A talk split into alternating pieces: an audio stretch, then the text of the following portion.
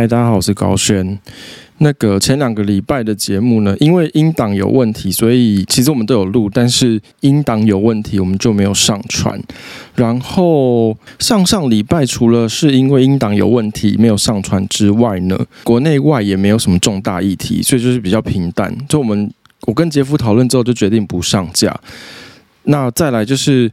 顺便回应一下，有一些你们现在听的话，应该会发现音质完全跟平常不太一样。那我就顺便回应一下，在我们的 Podcast 留言区下面的留言，有人一直提到我们音质差这件事情。哦，对，现在我现在是补上传，然后今天没有杰夫，因为麦克风现在在我手上，然后他因为他平常还有正职工作，所以我就没有叫他来补录音了。那我现在回复一下，有人在留言区说我们音质差这件事情，因为我们只有一支麦克风。然后这支麦克风是各大 podcaster，如果他们是自宅录音或是自家录音室录音的话呢，通常都会用这支，就是通常几乎算是呃 podcaster 界封顶的，就是 Sure MV7，大部分的人都会用这支，因为它有配它有配合的 app 可以做音质的修正，所以。正常的话听起来音质会是这样，没错。就是例如说，你们听唐老师的还是谁谁谁的 podcast，听起来音质会是差不多是这样的。那因为我跟杰夫我们两个是共用一支麦克风，所以不是嘴巴直接对着麦克风讲。所以你听，如果我们两个一起录音的话，会有个空间感。那空间感就不太能够修正的，因为。不会有人在家里装录音室的吸音海绵嘛？那我们为什么要在家里录音呢？这有两个原因。第一个原因是因为杰夫他是社畜，他每天朝九晚五的就是这样工作。然后，另外，呃，这是一个原因。另外原因是因为我们是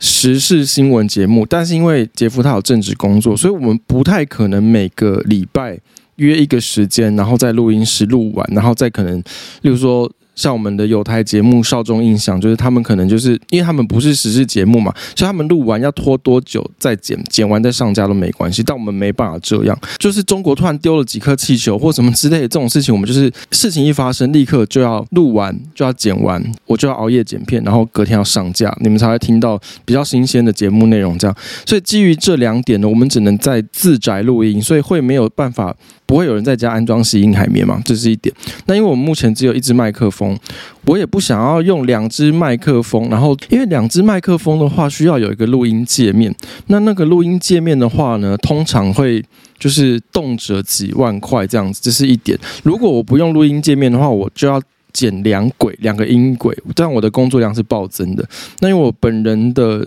我习惯就是专款专用。如果说呢，这个节目接收到的抖内还没有多到，我们可以再另外买另外一支录音界面，把两个音轨整并为一个音轨。这样子的话呢，我就会继续用一支麦克风录我们两个人的声音。那因为今天这样子，我是自己录这一轨的话，所以听起来。就会跟平常音质不一样，因为我嘴是直接对着麦克风讲话，所以就比较接近一般单人 podcast 或者是分麦克风又分轨的那种节目这样子。那我现在在讲的内容呢，基本上是上一次我跟杰夫。就是我们有录音，但是音档出错的时候，我们都讲过的东西，就我大致上就是再 run 一次这样子。但因为今天没有他，就就我个人会把我们那一天录音讨论出来一些结论，可能就会带进来。那我们那一天呢，就前几天录音的时候，我们第一件讨论的事情是黄大米作家黄大米，应该说网红作家黄大米呢，就是捐厨余给街友这件事情。那我相信这一则事件，大家应该都已经有看到。嗯，他的贴文内容虽然他后来有事后删文了啦，那因为当事件一发生的时候呢，我本身是。因为我习惯求证，所以我就有去看说他到底是不是真的有这样讲，还是有人就是可能有人做假图啊，丢到网络上这样子。我就把那个内文内容丢到 Google 上面去喂狗，然后真的有搜寻出来，那个搜寻的结果是呢，是显示脸书上面黄大米这个账号有发过这样子完整的言论，所以既没有断章取义呢，也没有编造假新闻。所以后来我就是有跟杰夫讨论这件事情。那这件事情有几个层次啦，我个人比较生气的点是在于说，呃，有两件事情。第一件事情就是他把厨余呢。应该是说那是厨余没错吧？因为他是说他把他吃不完的火锅丢到汤里面，然后煮一煮，煮熟了打包，然后放在熟睡的街友旁边这样。然后他说，就是那个街友他可能醒来的时候呢，会觉得那是上帝给的恩赐。这样，这两件事情是我比较恼火的。第一件事情是因为杰夫他是医疗人员嘛，那你知道，通常医疗人员对于这种饮食的东西，饮食卫生会比较。比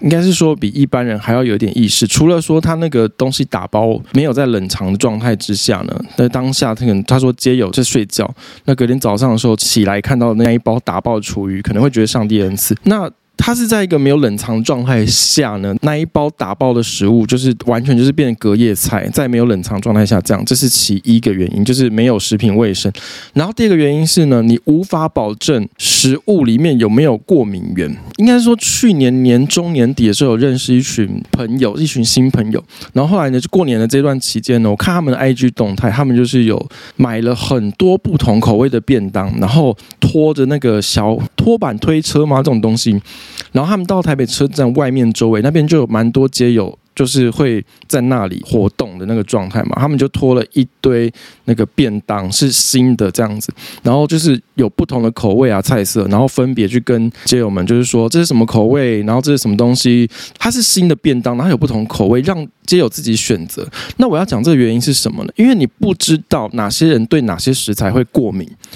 这是一个比较严重的问题，因为假如说今天有街友呢，他可能是对甲壳类海鲜过敏，结果假如说黄大明呢，那一天包的那个厨余里面呢，有一些，例如说虾啊，或是蛤蜊啊，啊，如果那个街友他刚好有就是甲壳类海鲜过敏的话，吃下去他如果过世呢，请问今天谁要负责？谁要去收尸？这是单纯就是就。医疗论医疗，就食品卫生就食品卫生，就工位环境论工位环境的一个情况下，我觉得这一点是不能接受的。然后第二个点就是刚刚说，他觉得街友隔天早上醒来呢，就是会觉得说，哇，这是上帝的恩赐。然后都想说，哇，现在的要进入上帝的门槛，只要一包厨余这么低价吗？就杰夫常说不要再退，但是我今天还是要退八百万步，就是说，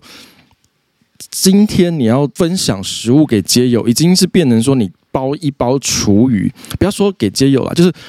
假如说今天我妈她从外面吃饭，然后包一包她吃过的东西，我都会说我不要了，就何况是一个陌生人吃过的东西，然后丢给你，就是让。收到人认为那是上帝的恩赐，那我会觉得现在是不是成为上帝的门槛也太低了一点？就我如果是上帝，我会生气，我才是比街友更该生气的。就你干嘛冒用我的名号啊？所以我觉得这件事情是完全不能接受的。发展时至今日呢，最新的状况就是黄大米呢竟然还跑回去，就是他发文就是号称说他跑回去找到当初接收他的厨余的那个街友，他一直就说街友也没有对我们丢石头啊，你们这些人凭什么对我丢石头啊？那。这件事情我要切两个层次来看哈。第一个就是我刚刚说到，就是杰夫身为医疗人员对于这件事情的看法，就是其实这完全没有传染病防治意识，然后也没有过敏源来源状况的呃身体状况的尊重啊，这这意识，这两个东西其实对公卫环境跟对健康跟对医疗体系都有问题的。假如说这件事情变成一个正常化，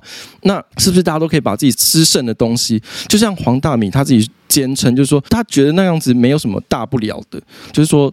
收到厨余那个人没有对他丢石头。如果假如说这件事情变成一个正常化的状态，大家都拿吃剩东西去给厨余。假如说某一天有爆发了，就是之前是中国肺炎嘛，那你不知道会不会之后有什么又是什么炎什么炎，这样子传染病传来传去，而且并不是每一种细菌病毒都可以经由高温加热就可以完全消灭的。这个小学的生物建教常识应该都有啦，所以。假如这件事情变成一个常态化，而且并且是被社会接受理解的话，那台湾的医疗体系是不是又要花很大能量去处理这个部分呢？然后再来第二个层次，就是说，假如大家认同这个行为的话，那今天要不要干脆立法，所有的食物都不要浪费，我们就把它全部收集起来，全部丢给街友？我相信事情不是这样做的吧？就是。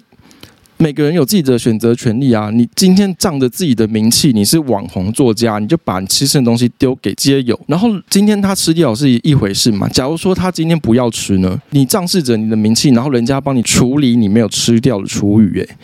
就是。我觉得这件事情就是就道德跟就科学常识来讲，都是非常的，我就直接说就很低级啦。然后后来我有收到一个很好笑的留言，就是说有网友就是传给我，就是说有一群就是极端的动物保育分子，就是出来说，哎，既然可以丢食物给，呃，就是。那一群在喂养，就是他们就会喂养街猫、流浪猫跟流浪狗的那一种，就是爱爸爱妈。他们就是说，为什么我们？都要被说，如果喂流浪猫、流浪狗，就干脆要爱流浪猫、流浪狗，就把猫狗带回家养啊。那为什么不用同样的标准去要求对那个游民？我想说，这意思是说，就是我要分享食物给游民，就是要把游民带回家吗？不觉得这听起来就是也有点左了，太疯狂了嘛？就很像，这很像那种，你知道美国不是有很多那种悬案嘛？就是有人曾在路上被掳回家，然后就被关在那个地窖里面关二十年啊，然后被。救出来的时候，就是法律意义上就是已经让他死亡二十年了，因为就是找不到人，智商退化剩下六岁啊，然后他爱上那个把他抓回家那绑匪啊，然后就还有斯德哥尔摩症这种这种状况，很像是那种 X 调查里面会出现这样子，不知道到底谁比较疯啦，就是把煮过的厨余给街友，认为他会觉得是上帝的恩赐比较疯，还是直接把喜欢的街友带回家养就会比较疯，就是已经无法决定了。还有一个很疯狂的事情就是，我已经骂了很久，骂这个东西骂很久。就是台湾灯会在台北这件事情啊，我真是不能理解，到底是谁拍板定案把台北灯会呢办在信义区？哎，信义区就是真实的有人类居住诶，然后一堆人在那边上班，有百货商场，然后还有电影院，然后还有居民，然后银行、饭店。然后市政府也就都在那边，然后那里又是一个转运大站。你知道仁爱路跟信义路两条都是单行道，一个是只能进去，一个是只能出来。然后忠孝东路本身又常常大塞车，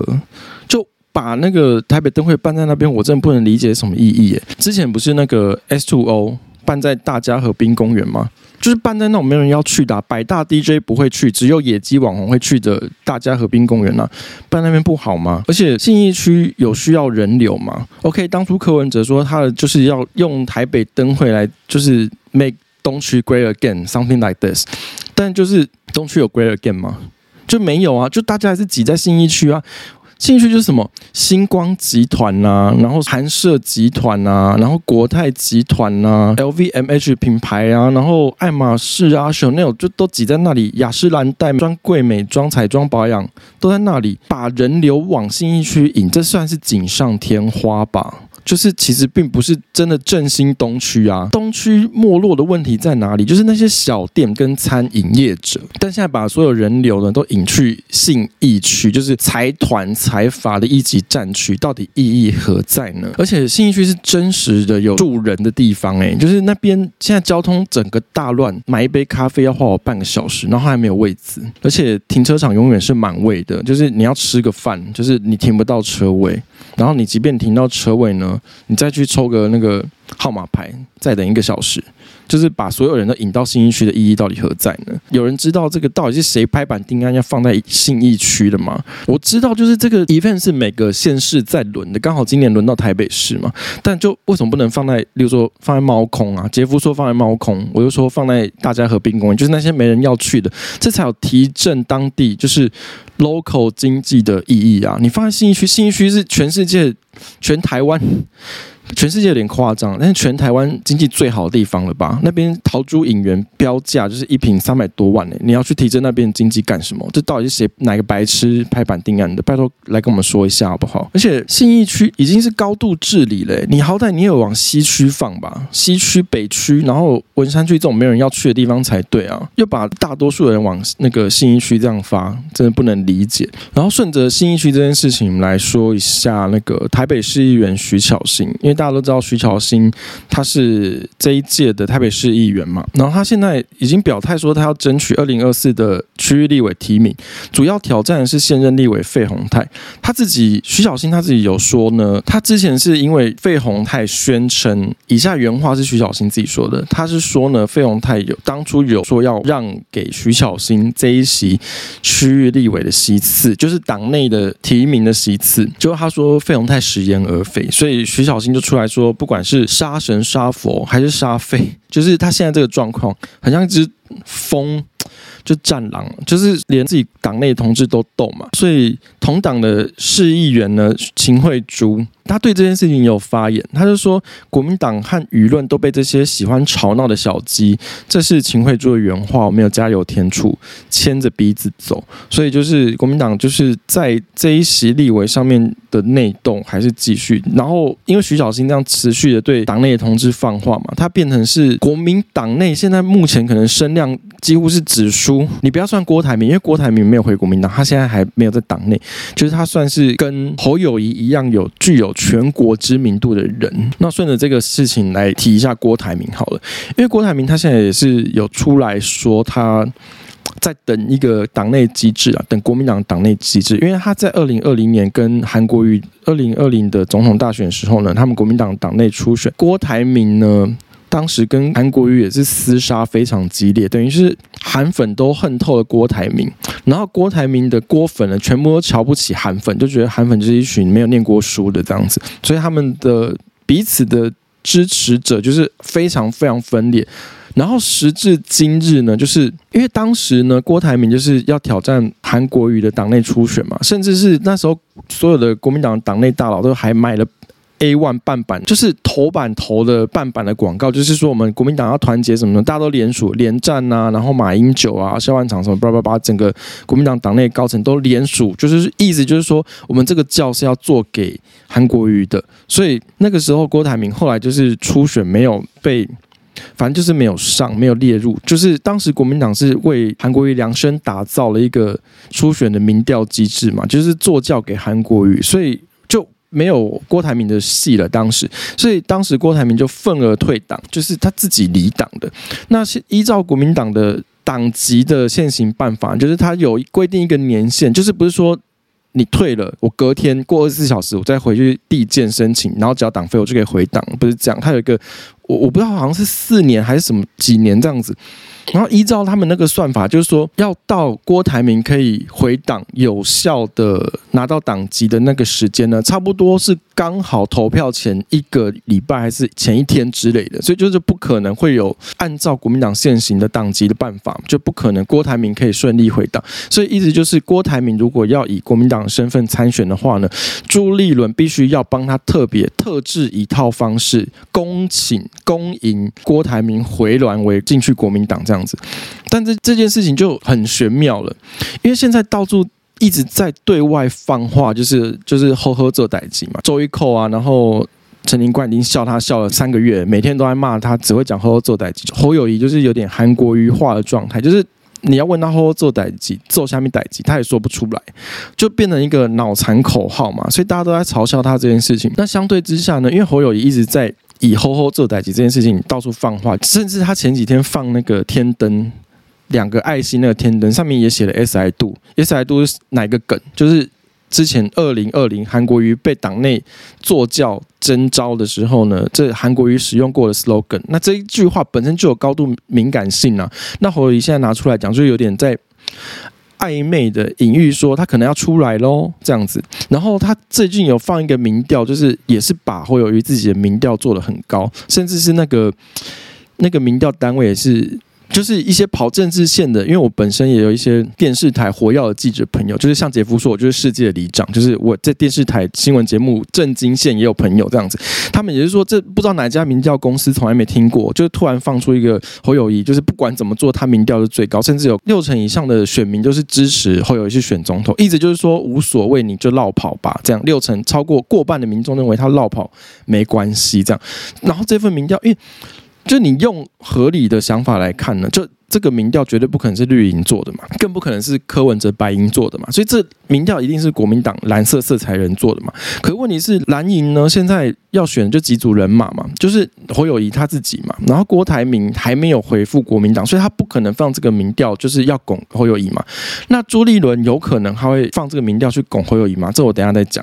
然后另外一个就是还有一个是很神秘的张亚中哦，前几天我有看到他本人，这个等下再讲。好，所以侯友宜有可能是被朱立伦放民调吗？可以说是几乎不可能，所以这就变得很像是侯友谊自己一直出来，就是说，哦，我可以落跑啊，我民调最高，所以我要好好做代志，大家要支持我这样子。他在帮他自己垫党内初选的民调的分量。好，侯友谊先讲到这里，然后郭台铭我刚刚也有讲，他就是因为党内他退党的问题，他没有办法立刻回到国民党内，所以他这个我。就是先只讨论到这里，因为他只有表态，他并没有被提出一个机制，请他恭请回去。现在最妙就是朱立伦了，因为现在国民党内呢，现在就是。以正常就先不要讲赵少康跟张亚中这两个比较偏锋的，就先讲这三个正，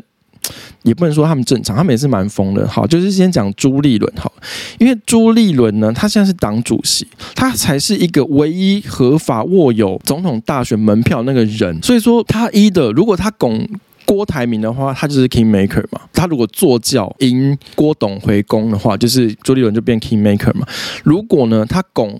侯友宜呢，那他也是变成 king maker 嘛。可是那张门票他自己握在手里，他为什么不要当自己的 king maker？就是你懂吗？就是你这件事情怎么想都不合理。所以朱立伦的角色反而现在越拖越拖，他变成最关键的那个人。因为现在侯友宜的民调开始其实逐步下降。逐步缓步下降，他声量，因为他没有经得起大家的检视，因为他一直讲呵呵做代志嘛，就被大家瞧不起。然后郭台铭也是因为被大家最近还有在炒一个新的事情啊，就是说，因为选总统的要公布所有名下的财产嘛，甚至是家人的财产都会公布，好像是直系之类的都会公布嘛，就会有人说，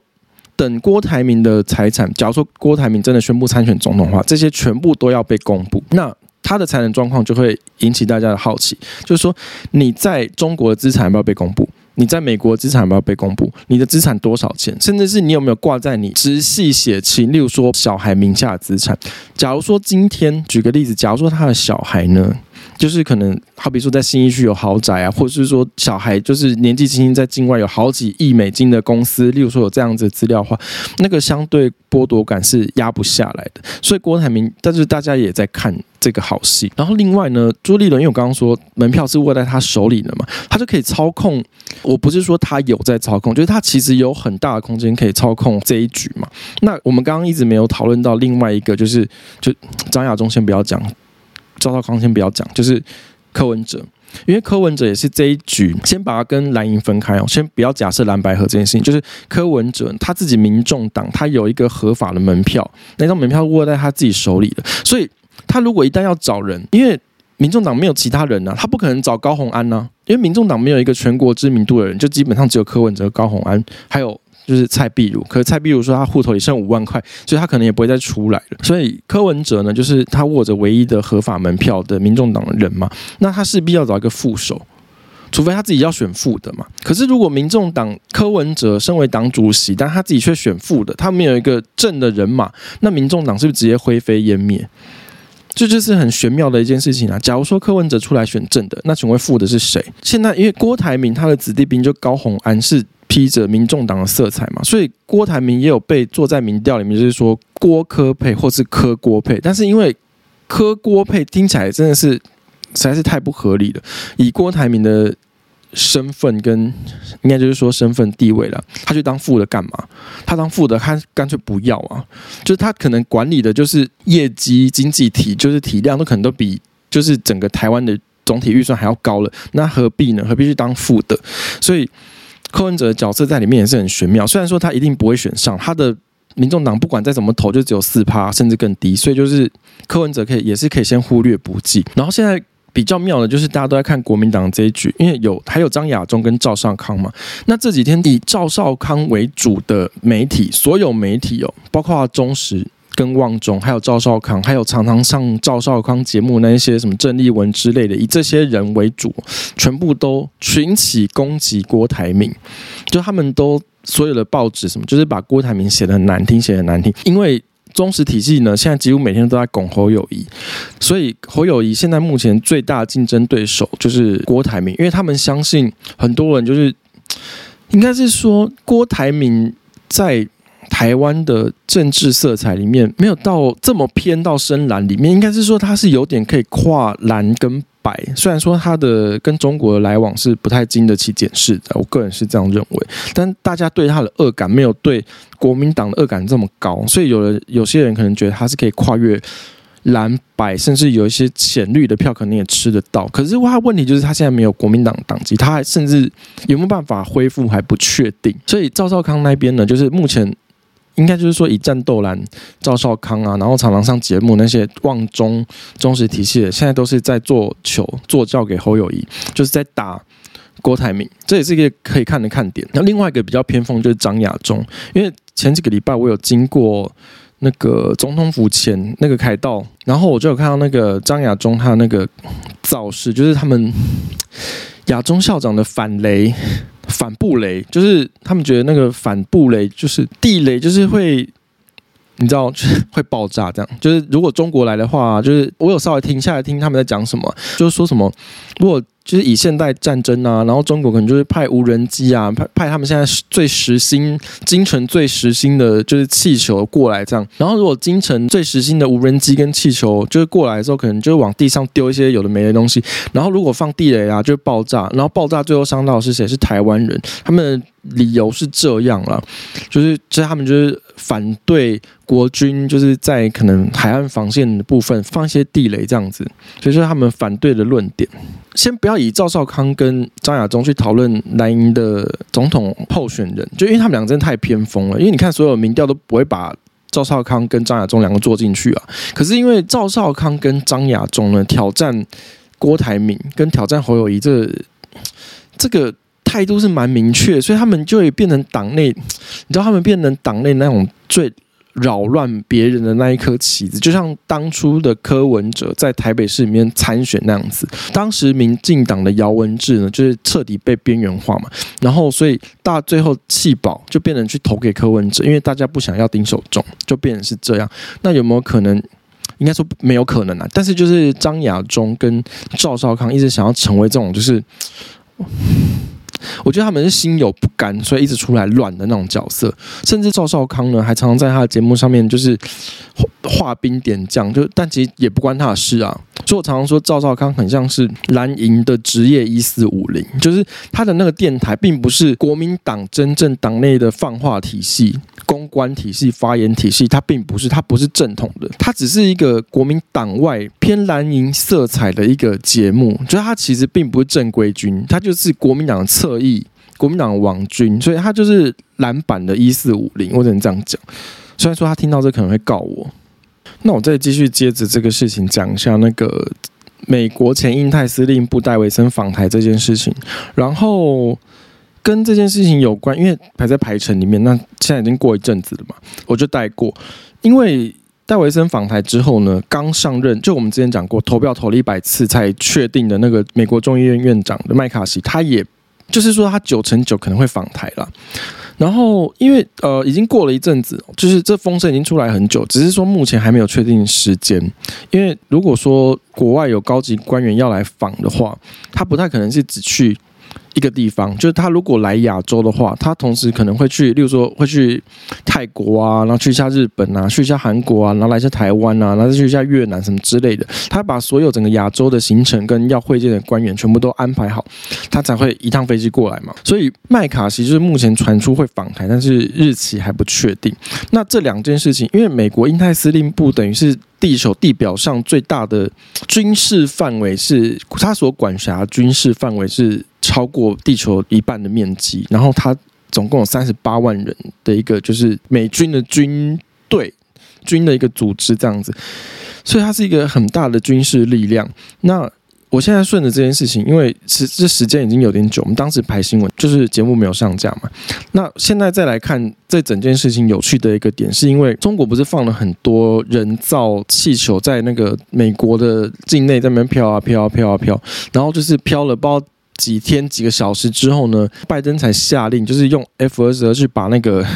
气球把它炸毁嘛。但因为他拖了太久，就是在美国造起了强大的民怨，就是觉得说，哎，我们美国怎么被就是 China 人就是亲门踏户到这种地步？然后你怎么反应慢这么多拍？所以他的民调就是严重重挫。就是其实拜登他之前是缓步失血，但是经过这件事情，是几乎是民主党跟共和党两党就是两边支持的人马跟两边。的支持的媒体都是民怨沸腾，没有人受得了他这样，就是甚至连比较亲他的媒体，就是 CNN 也是做大幅的专题来痛批这件事情，就觉得整个拜登政府是失能失职。然后杰夫就会说，没有，他其实是失职，大概是这样。所以你现在再来看这件事情，就会有一个很玄妙的点，就是美国派出 F 二十二击落中国那间谍气球，这是一个已经，因为你知道法律上如果在判一件事情，通常法官除了是看法律条文，那如果法律条文没有特别详细记载的话，可能就会去翻之前的判例，大概会怎么样判法。那现在美国就是直接派 F 二十二发射飞弹击落中共的间谍气球，这样的话，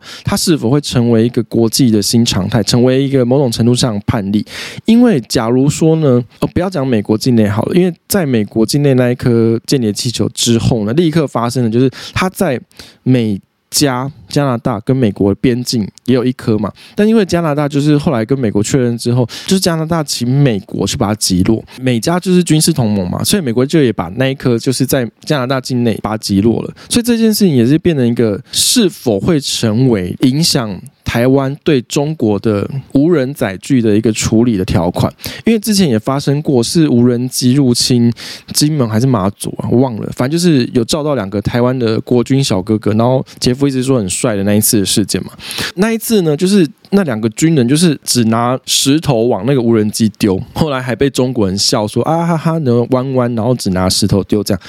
可是美国这些强硬的手法，就竟然直接，因为这有点像是。杀鸡用牛刀，你知道吗？它是气球，但是美国就是派战机，然后用飞弹炸毁。这其实就是有点宣示意味，因为他就是拿牛刀去杀鸡嘛，这很明显的。这种处理方式、处理办法，有可能变成台湾就是作为美国在印太战略位置重要的一个地区的一个算是 SOP 嘛，也有可能。包括日本、韩国，甚至菲律宾，美军都有部署啦。如果说假如间谍气球的事件，假如说发射在韩国，那韩国也有美军，或者是说发生在日本，如果驻日美军遇到这件事情，他怎么处理？那是不是以后遇到中国间谍气球，一律飞 F 二十二，然后用飞弹把它击落呢？是这样吗？就是。这个也是一个可以观察的点，但是也有另外观察的面向，就是因为间谍气球这件事情，间谍气球它相比起其他有人的载具、机载具，就是例如说飞机、战斗机这种东西，它成本是比较低的。可是飞弹的成本跟战斗机、跟载源的战斗机那一种成本是很不对称的。就是中国一直用这种很低价、低成本的东西去扰乱其他国家的本土境内的国防的话，然后如果说美美国它是用这种极高成本的方式去击落的话，会不会这其实也是某种程度是中国的一种消耗战？甚至中国他们 claim 这个间谍气球是民营公司的民用飞行器，好，这是中国他们自己片面声称的。可是你也知道，中国并没有什么真正民用的东西啊，他们所有的民间企业都会安排一个党部嘛。就是像富士康在中国也有一个富士康的那个中共的党部在那边呢、他们没有什么民营企业可言的、所以你即便是好，你 claim 那是民营的民用的气球，但其实。根本就是也是跟中共中国的政府有关啦。你要怎么去跳脱这个很像是在打消耗战的模式呢？就可能这个也是很难，就是对台湾的国防也是一个很麻烦、很棘手的问题。就是要看怎么样跟其他国家互动，怎么样跟以美国为首的亚太、印太战略的这种某种程度上的一个连线去串联这件事情。好，然后另外一个国际上比较大的大事，这也是过一阵子了，因为对，就是英党问题嘛，土耳其。南部跟叙利亚接壤的地区呢，在六日的时候发生了七点八级大地震，然后我们台湾也有派救难小组，第一时间就跑过去帮忙。那这个事情呢，我认为人道救援是必然的，因为生命大家都一样重要嘛。但我认为，我当时就觉得，因为很多人呢会在 IG 还在脸书这边刷那个捐款的，那叫什么收据嘛，然后就觉得，嗯。好像没有什么必要诶，我来讲一下为什么。虽然这段言论可能非常逆风，但我哪一集不逆风？好，土耳其其实是一个中国的一带一路国家哈。我再讲一下，就是这个内容是维基百科上面也查得到哈。土耳其的政治立场呢，土耳其奉行一个中国政策，然后承认中华人民共和国为中国的唯一合法代表，并且台湾是中国的一部分。然后呢，在二零二二年，也就是也就去年而已，九月十六日的上午呢。中国国家主席习近平呢，在萨马尔汗国宾会馆接见土耳其总统埃尔多安，就现在现任，就是遇到地震这总统。然后，因为其实土耳其在经济上是个蛮依赖、蛮亲中国的，就是虽然说他们民间，他们可以民间是可以理解台湾跟中国是不一样，可是他们在国际上就是也是跟着中国的，就是一个中国政策这样子，所以很多人当时就是捐钱，然后那些口那那些那些捐过去要给土耳其灾民的钱，就是先经过土耳其政府口袋这件事情，我当时就觉得有。必要捐吗？结果呢？事后证明我的很鸡掰的推测是对的。我来念一下新闻内容哈：百年不遇的大地震和震后的暴风雪没耽误土耳其人和叙利亚库德族武装打仗。那时候是二月六号发生大地震嘛？结果二月七号，就是地震的隔天呢，土耳其国防部就宣布对叙利亚西北部地区的库德工人党武装发动军事打击，就是。你们才大家才捐钱去给土耳其，结果土耳其立刻宣布我要去打库德族，到底 for what？就你们捐的钱到底是帮助了土耳其的受灾户，还是帮了土耳其去打库德族？你不是发生大地震吗？你要不要先救一下就是人类，而不是出兵去打叙利亚北部的库德族？就是要干嘛？土耳其还有一个，因为库德族有一个很比较严重的问题，因为去年俄罗斯入侵乌克兰嘛，瑞典跟芬兰就是要申请加入北约，可是。北约组织是一个要全体同意票才可以让别的国家进来这样一个投票的一个会员制度了。可是很妙的是，瑞典跟芬兰呢，他们想要手牵手进去，就是说，如果瑞就是瑞典说，如果芬兰不进来，我瑞典也不进来。然后芬兰也说，如果瑞典不进来，我芬兰也不进来。所以瑞典跟芬兰两个人是手牵手，然后整个北约又是他必须团体投票。一致通过，他们才可以手牵手，所以变成是就是芬兰、瑞典的团体跟北约一个团体，就是两边都是要想要团进团出。所以现在很妙的是呢，因为土耳其。这个国家一直把库德族人呢当做恐怖分子。那库德族人的确有一些武装团体，因为库德族人这个问题是跟土耳其人他们的文化冲突已经是百年了，就是他们彼此容不下彼此，因为他们的文化实在是差太多。而且库德族人他们就是在中东西亚地区，他们是流浪民族，所以基本上是被很多伊斯兰民族是直接瞧不起的，就是他们社会阶层就是在伊斯兰族的更下，就是严重的歧视他们，所以他们几乎是。很多人是在伊斯兰社会，甚至是没有身份、没有国籍的，甚至是没有工作权利的，所以他们是长期被忽略，导致有一些极端的事件、极端的武装事件这样子。所以土耳其人把库德族人视作为恐怖分子，嗯，之前就是因为有土耳其的，就是库德工人党类似组织的成员呐、因为就是他们认为他们被，我现在没有讨论说库德工人党他们是对的还是错的，我现在只是叙述整个事件，因为土耳其的库德的工人党就是他们被土耳其人视为是恐怖组织嘛，然后就是因为。库德工人党的党员呢，宣称自己是被土耳其政治迫害，所以他们就逃去芬兰跟瑞典。然后芬兰跟瑞典呢，也给了你也知道，那种北欧国家都很左，就是他保护世界上所有人，我也不管你是好是坏，不管你背后原因，反正你来我就保护你这样。好，然后那库德工人党就有人跑去瑞典，并且得到了政治庇护。所以去年呢，随着俄罗斯入侵乌克兰，北约在投票的时候呢，土耳其就不爽，他就觉得说，你瑞典跟芬兰呢，竟然包藏就是我。们逃出去的恐怖分子，你应该要把库德工人党那些恐怖分子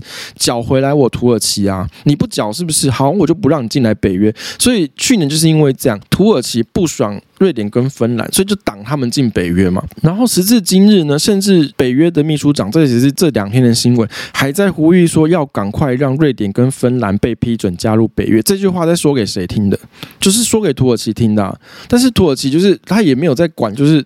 他们当地的。灾民就是因为地震，然后被困在，就是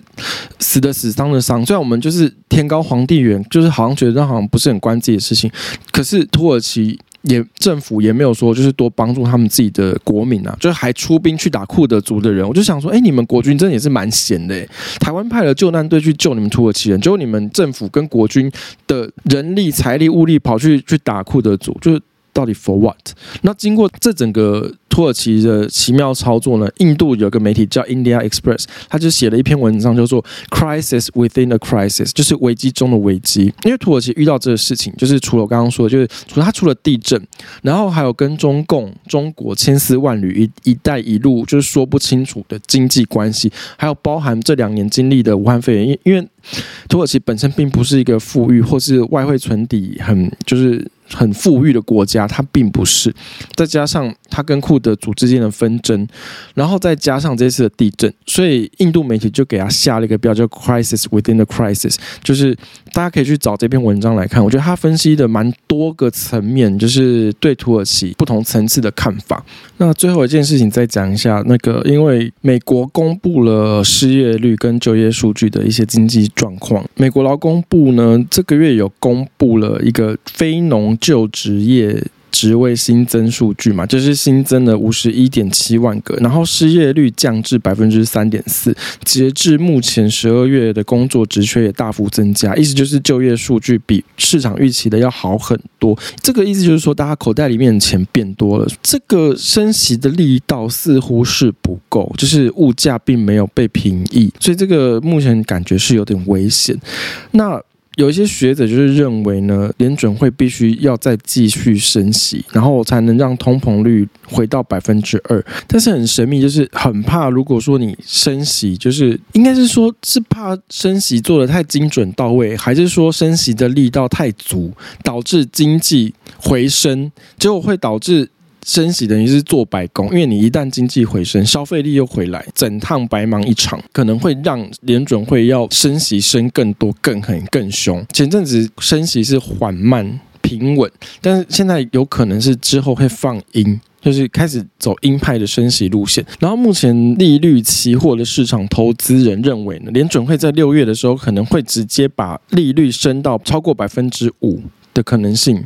超过九成，已经高于前一个月推测的，就是低于一半的可能性，所以有可能今年美国的升息会超过五趴。但是你也知道，就是如果说美国升，你不太可能台湾不升，或其他地区不升。你如果盯在那，那大家的钱就是打个比方，假如说你在台湾的利息是一趴，美国的利息是五趴，那我干嘛要把钱放在一趴的市场？我当然会把钱搬到美国五趴的市场了。所以说你很难以美国为首的地方升了，但是台湾不升，所以台湾跟要不要跟着升，可以说这只是迟早的事，不是会不会升的事。那我这一集的补上传呢，大概就是这样。然后我跟杰夫没有拆伙，没有人单飞，就是。因为我就想说，我检查麦克风，麦克风没有问题，只是我音档应该是因为软体的问题。然后我更新之后呢，我发现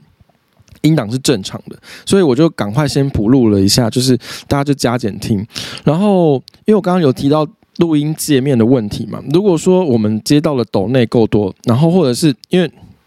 我们这前两集的过年特别节目有干爹，分别是马士曼的男性战力补给，然后还有万万两的水饺跟馅饼。大家如果购买的话呢，就他也有给我们节目抽成跟分润。如果你不想直接抖内我们金钱的话，如果你有些人就觉得可能你买个水饺就回去还有个东西吃，然后你买那个马士曼男士战力补给里面有玛卡，就是你回去的时候打炮的时候也可以用。但我个人是没有吃夜定，因为就是我没什么性生活，所以我夜定就是给别人吃。但我白天。的时候就吃日定，就觉得对我运动的专注力跟耐力感受还蛮明显的，所以我运动前我都会吃日定。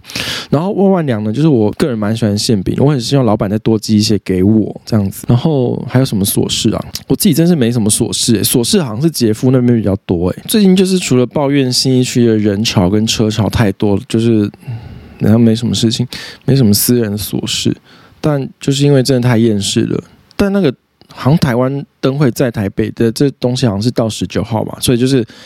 就是也剩没几天可以抱怨了，因为这人车真的太多，造成我非常非常厌世。每天都希望习近平赶快就是发射一颗核弹，大家一了百了。但殊不知呢，习近平那个废物就是只敢放一些没有用的间谍气球，心更累。